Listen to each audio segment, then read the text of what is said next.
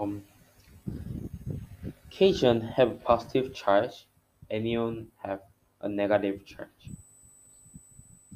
An anion has gained one or more electrons, a cation has lost one or more electrons, or lost one or more.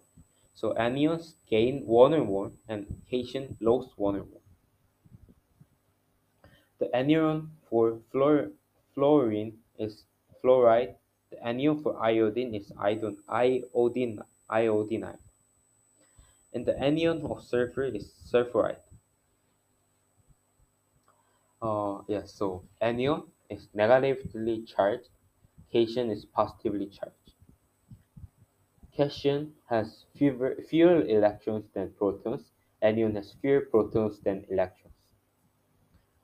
Cation has had lost one or more electrons, but anion has gained one or more electrons. Ionic bonding is possible because opposite electrical charges attract.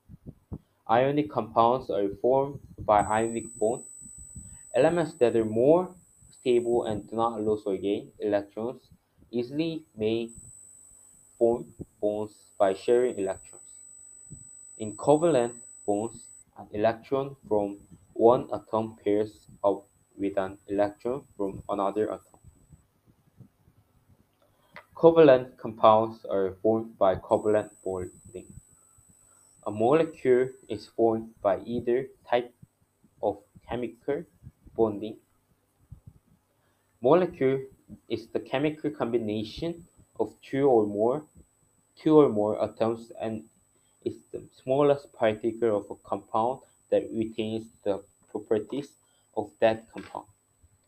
Water molecules are an example of covalent bonding.